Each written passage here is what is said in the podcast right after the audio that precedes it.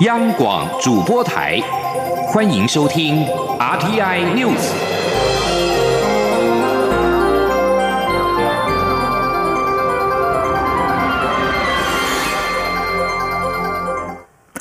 各位好，我是张旭华，欢迎收听这节央广主播台提供给您的 RTI News。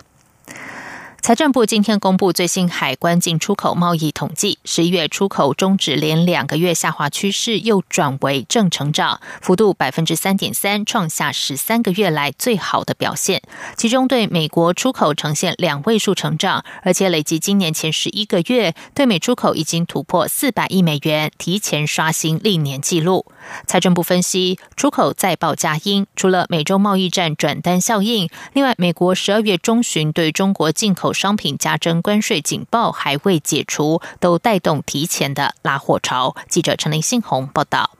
由于厂商持续扩增在台湾的产能，美国十二月加征关税引发提前出货潮，以及五 G 通讯等新兴商机发酵。十一月出口规模两百八十五点八亿美元，为历年同月次高，年增百分之三点三；进口两百四十三亿美元，年增百分之五点八。其中由半导体设备购置带动的资本设备强劲增长六成，创下二零一零年十月近九年多来最大增速，累计一至。十一月出口较去年同期减百分之一点九。进口减百分之零点九。财政部表示，十一月出口算是传出好消息，不管是出口或是进口，都是双双由负转正，分别终止连两个月和连四个月下滑。且十一月出口增幅幅度虽不大，但也是十三个月来最好表现。至于在出口市场中，又以美国表现最为突出。财政部统计处处长蔡美娜说。首先，当然是高阶级的因素消退了哈。那其他最主要的根本因素还是反映的中美贸易战带来了转单效应，然后同时也促使了厂商持续的扩增在台湾的产能配置比重。那另外一个因素是，美国在十二月份即将加征关税，同时中国大陆方面也因应今年农历春节较早，所以。都带动了一些提前的拉货潮，那最后当然就是五 G 通讯以及一些高效能运算这些新兴的需求不断的涌现。对于十二月出口表现展望，财政部也分析，目前美中协议谈判还未有突破性进展，但也没有更坏。总体指标采购经理人指数 PMI 主要国家都在五十的荣枯线，其中欧元区和中国稍有止稳，都是三个月来的高点。财政部也指出，出口已出现或是接近转折点，今年第四季应该就可以走出隧道，转为较平缓小幅的增势。不过今年。也确实无法达到去年的水准，呈现负成长无疑。中央广播电台记者陈林信宏报道。美国商务部主管全球市场助理部长史伊恩来台访问。外交部今天表示，史伊恩此行将会拜会我国政府机关和商界人士，就台美经贸及资讯安全合作等议题交换意见。外交部并指出，史伊恩对台湾相当友好，相信台美资深官员的互访和交流将能够持续提升双边经济及商务投资伙伴关系。记者王兆坤报道。外交部发言人欧江安表示。史伊恩二零一八年曾两度来访，对台湾友好，并支持台美强化经贸关系。对于他的来访，表达诚挚欢迎。欧江安指出，希望借由台美资深官员的互访及交流，持续提升双边经贸及商务投资伙伴关系。他说。那今年十月的时候呢，并且跟这个美国国务院的亚太驻青史达维 David Stilway，还有农业部的海外服务署的署长 Ken Easley，他们联名致函美国各州的州长，跟美国财新杂志五百大的企业，来支持强化台美贸易跟双边投资关系，并且鼓励美国企业深化跟台湾的贸易往来。史助理部长亚太这个驻青史大伟等人呢，他们的这个联名信函呢，展现了美国政府跨部会对台湾的支持。美国在台协会也发布新闻稿表示，美国商务部主管全球市场助理部长兼美国和海外商务服务署署长史怡恩访台。他这一次的行程将着重于能够推动经济成长的工作，并将与司部门代表会面，讨论选择美国投资高峰会等贸易及投资议题。中央广播电台记者王兆坤台北采访报道。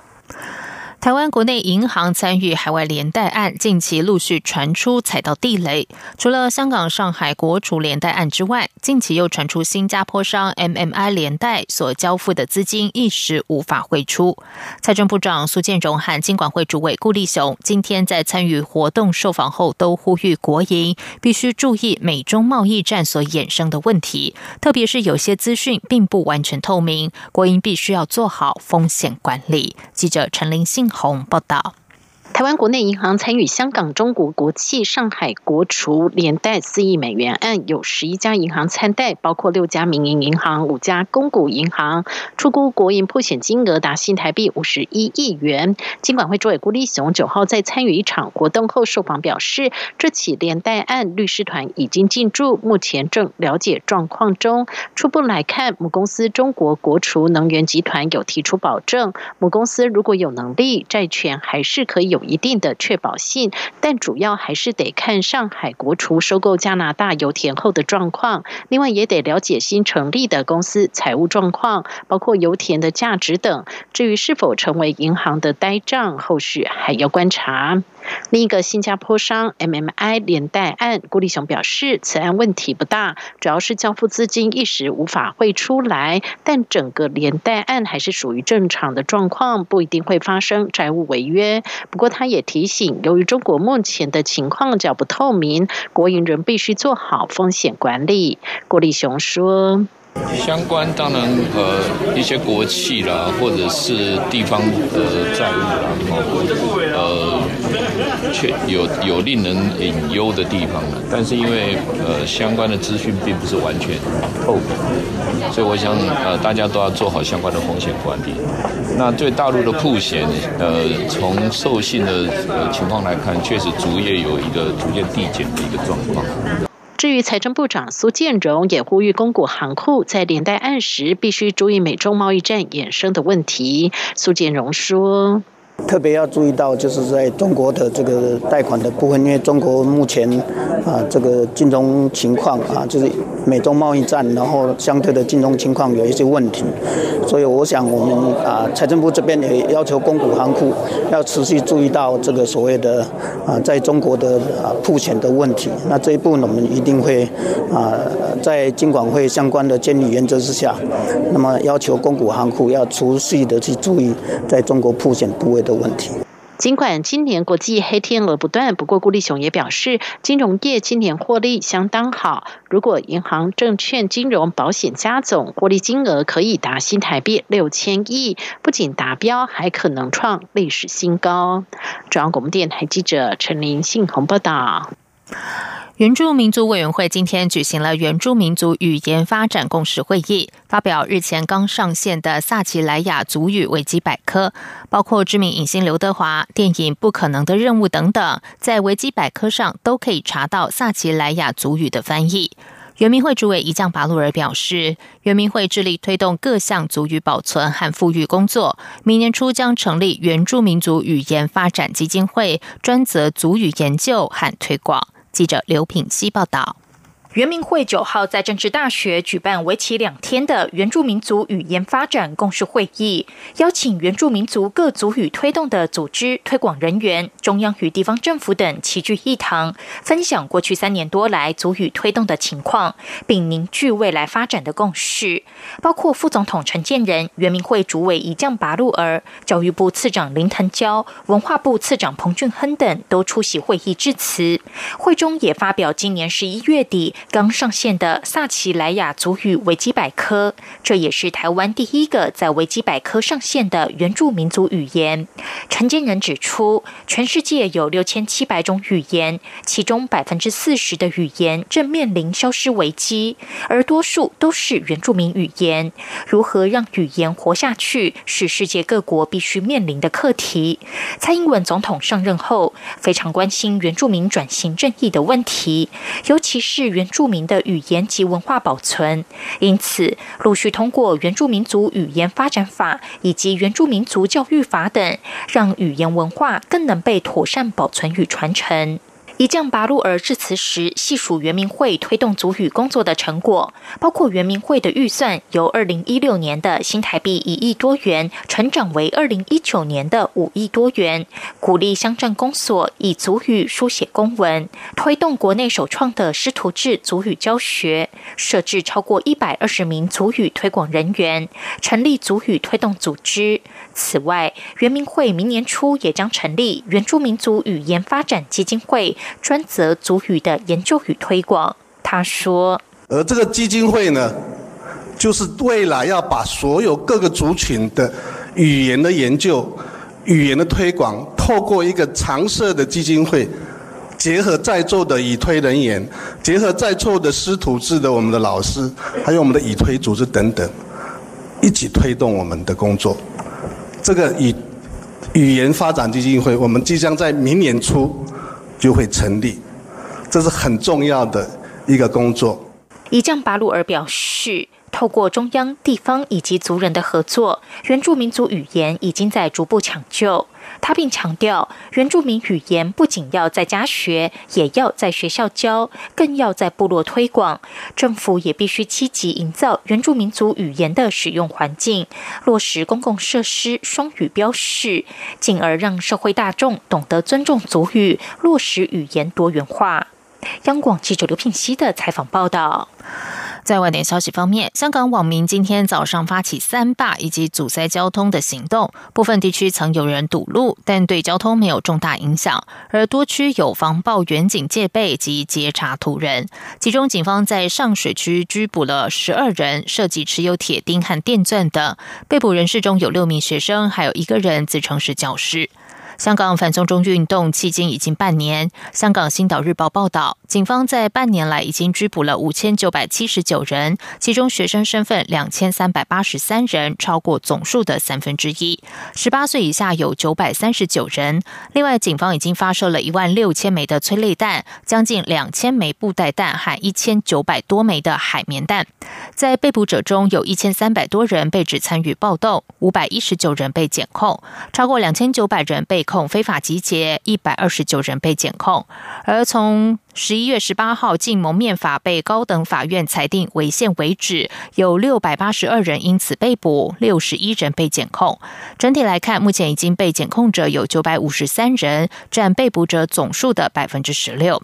香港电台则指出，监监警会至今总共接获一千七百八十四宗涉及警员投诉，但是没有警员遭到停职。星岛日报也报道，半年内共有四百八十九位警员受伤，其中七人伤势严重。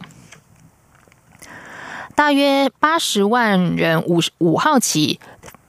罢工上街抗议法国总统马克宏的统一年金制度改革计划，将让数以百万计公务员和民间劳工的法定退休年龄高于原先的六十二岁。法国总统马克宏、总理菲利普和高阶阁员八号晚间开会讨论政府年金改革提案。法国大众运输同时也在第四天的抗议活动中瘫痪。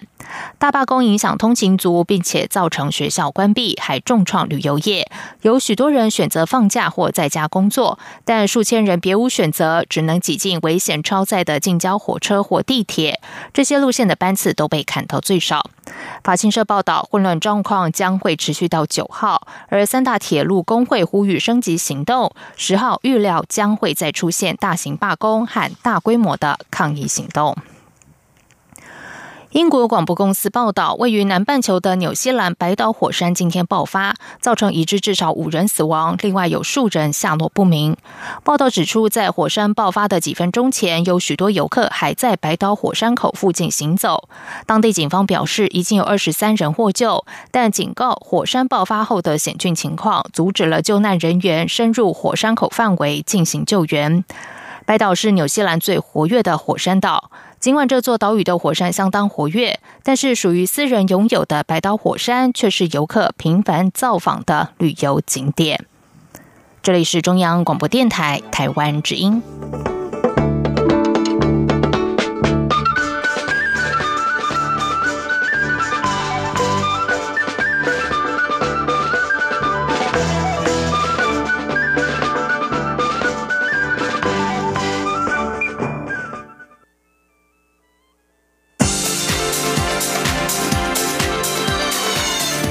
是中央广播电台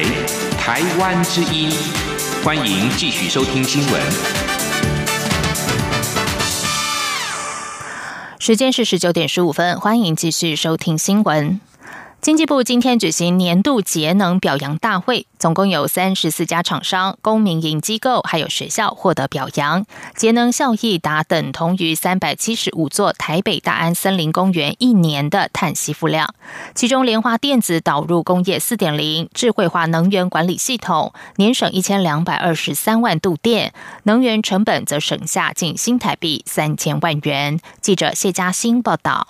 力推节电，经济部每年举办节能表扬大会，鼓励民间各机关例行节电。今年共有三十四家机构，包括学校在内获奖。经济部次长曾文生九号在表扬大会上指出，过去节能概念是节约某种物质，但如今能源议题强调是在供需之间达到平衡，节能概念也演变为在对的时间用电。而此次得奖者有很多精彩的做法，值得向社会分享，来协助更。更多人做好节能工作，并希望能借此培养更多心血投入节能创新领域。他说：“当我们更希望未来这些年轻的小朋友们进到社会以后，我们的能源的创新、节能的创新，会是将来台湾经济发展一个非常非常重要的动重要的动能所在。这个是我们需要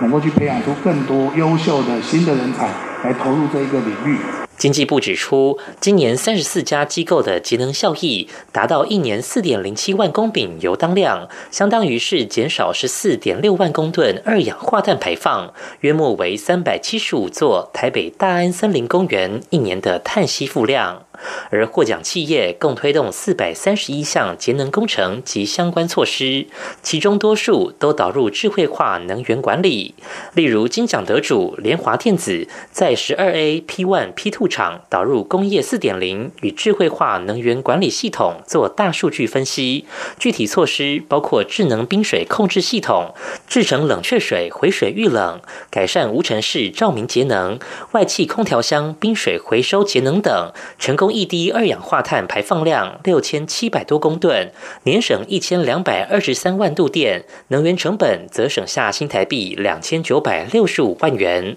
联华电子协理庄玉志受访指出，三年前开始在十二 A 厂导入这套能源管理系统，未来应会在这两年逐步扩散至国内其他厂区。中央广播电台记者谢嘉欣采访报道。最低工资法不排除在年底前送入立法院，但时程上恐怕来不及在本会期三读过关。劳工团体今天接受访问时指出，劳资双方对参采指标意见分歧，可能还需要时间沟通。如果下会期才能通过，也是可以。记者杨文君报道。蔡总统二零一六年竞选政见之一就是推动最低工资法立法。尽管劳动部年中就将草案送入行政院，但仍尚未通过。行政院政务委员林万亿八号表示，已完成修法讨论，就待排入行政院院会审查后，由苏奎核定，不排除可在年底前送入立法院。劳动部表示，若年底前送入立法院，劳动部乐观其成。不过，因本会期所剩天数不多。恐来不及三读通过。对此，劳工团体受访时表示，劳资双方对参采指标意见分歧，可能还需要时间沟通。本会期恐怕讨论的时间不够，根本不可能通过。若下会期才能通过，也是可以。全国产业总工会秘书长戴国荣说。包括最低生活标准，他们也有意见啊。包括那个劳动生产力，资方也希望要删除啊。呃，包括家户所得啊，雇团体对调升基本工资有利的则参排指标，雇主团体都要求删除啊。戴国荣也提到，蔡总统上任后，基本工资已连续三年调涨，以符合劳团要求的制度性调涨基本工资，所以最低。工资法未必一定要赶在本会期通过，若能讨论得更周延，当然更好。中央广播电台记者杨文君台北采访报道。交通部观光局今天表示，日本来台旅客在今年十二月已经成功突破两百万人次的里程碑。为此，观光局将展开两百万人次达成感谢季活动。除了在日本全力播放宣传影片之外，也会在日本展开为期三个多月的网络抽奖活动，期盼二零二零年日本来台人次再写历史新高。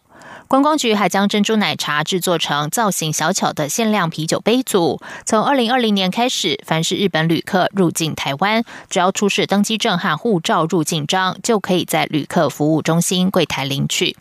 第两百万人次的日本旅客是第一次来台湾旅游的沟口玲子，他表示，此行是和家人随同日本电台主持人板井纯子所带领的团体，总共四十七位来到台湾，期待此行能够前往龙山寺参拜，并品尝珍珠奶茶等台湾美食。沟口玲子表示，虽然台湾和日本在文化上有些相近，但由于台湾有强烈的异国感，这是成为他来台旅游的主因。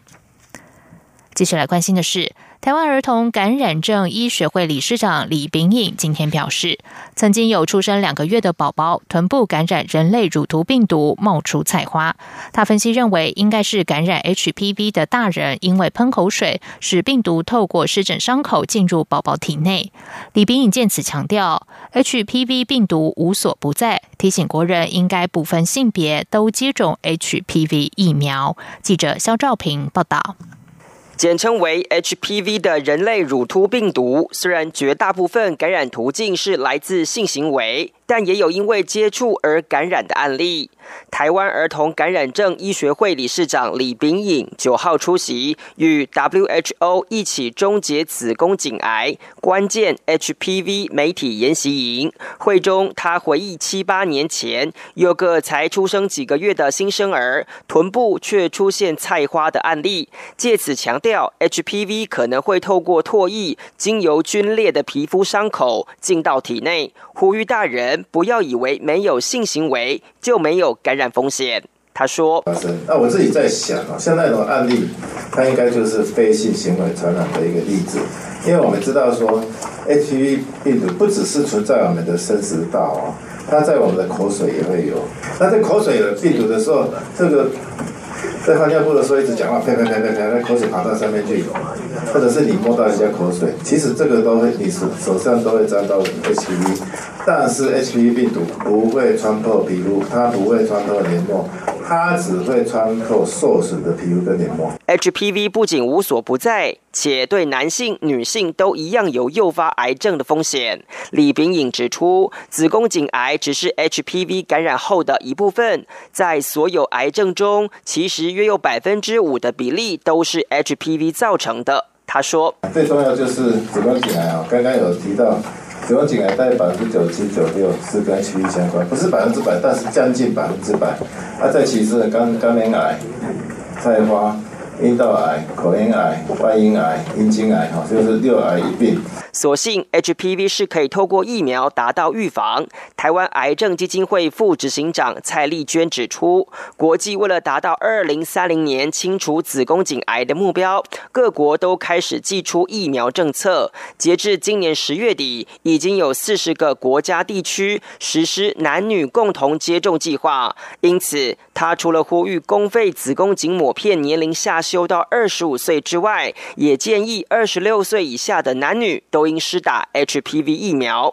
医师提醒，疫苗虽然有百分之六十到七十预防 HPV 的感染风险，有百分之九十预防相关癌症的几率，但目前 HPV 疫苗并没有涵盖所有病毒型别，因此还是要透过定期检查才能确保健康。中央广播电台记者肖兆平采访报道。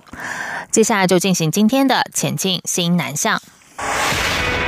前进，新南向。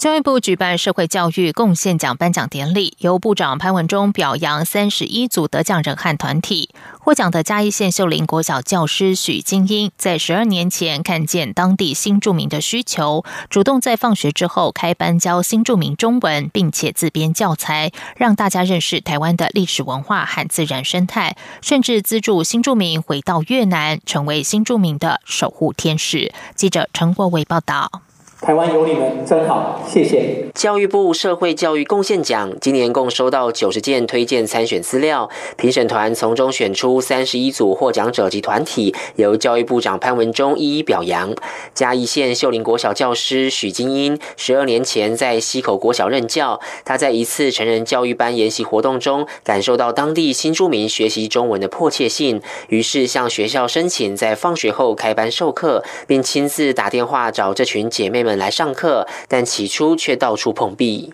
因为刚开始我如果说要找某某姐妹，那接电话通常不会是她嘛，一定是她的公婆。然后他们通常不晓得是谁打，他就说你不垂下，没冲啊，就是语气。后来我抓到诀窍，我就说你好，我是溪口国小徐金英老师。哎，我们现在要帮肯定的行补哈，然后上中文课，哎，然后可以加薪，也可以教你的孙子欧巴吉阿内。然后他就说好，那我就找他来接电话。所以就是这样突破困境，然后慢慢招生。许金英后来更自编教材，利用智慧型手机进行中文识字教学，并带领新住民到台南安平及四草实地走读，深度体验台湾文化，也鼓励参加学历检测，同时协助他们通过汽机车驾照笔试。许金英说，他从二零一一年起，每年暑假会资助新住民回越南，也因此对越南的风俗民情有较深的认识，所以会适时在学校向师生们分享东南亚文化。期盼能增进对彼此的了解。以往新住民我们感觉他是弱势，那其实他不是弱势，只是他需要机会。那现在我们就是国家政府也越来越重视这一块，所以我们就也搭上这一波新南向政策。我鼓励姐妹们就是展现她的才华。今年社会教育贡献奖的终身奉献奖颁给有台湾社会教育之父美誉的教育部前次长杨国次，以及曾任台大医院副院长的医师陈荣基。另外，金车文教基金会、纪家教育基金会以及张老师基金会等十五个单位获颁团体奖。中央广播电台记者陈国伟台北采访报道。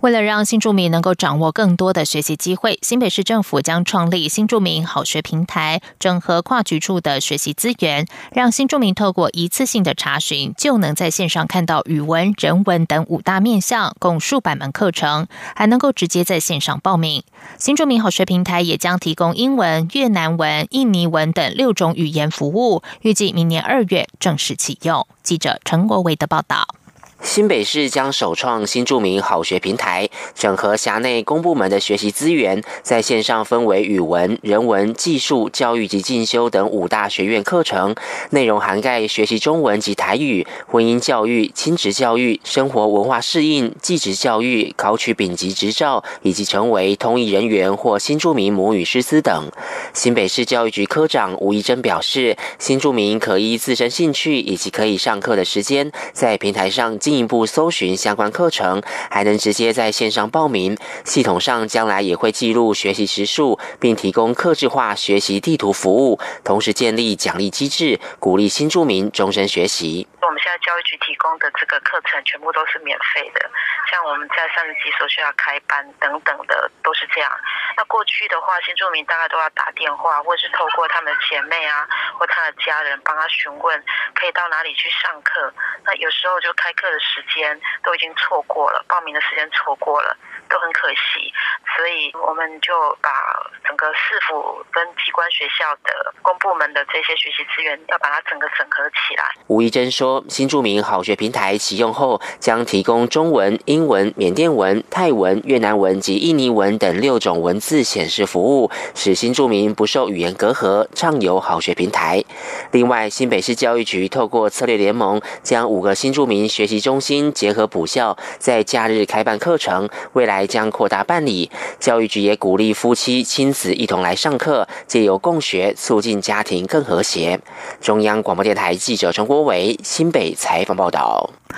越南外交部八号在河内举办二零一九国际慈善义卖会，义卖所得将捐赠给当地慈善机构。驻越南代表处响应参加，在现场设置了台湾馆，推出珍珠奶茶等美食，大受欢迎。今年的义卖会吸引近一百个单位参加，其中包括将近四十国大使馆，摆设大约一百三十个摊位。中华民国驻越南代表石瑞奇表示，代表处在台商的赞助下，多年来都响应这项义卖会，希望能够为当地社会福利活动做出贡献，也借此推广台湾美食文化，加强台湾和越南的交流及友谊。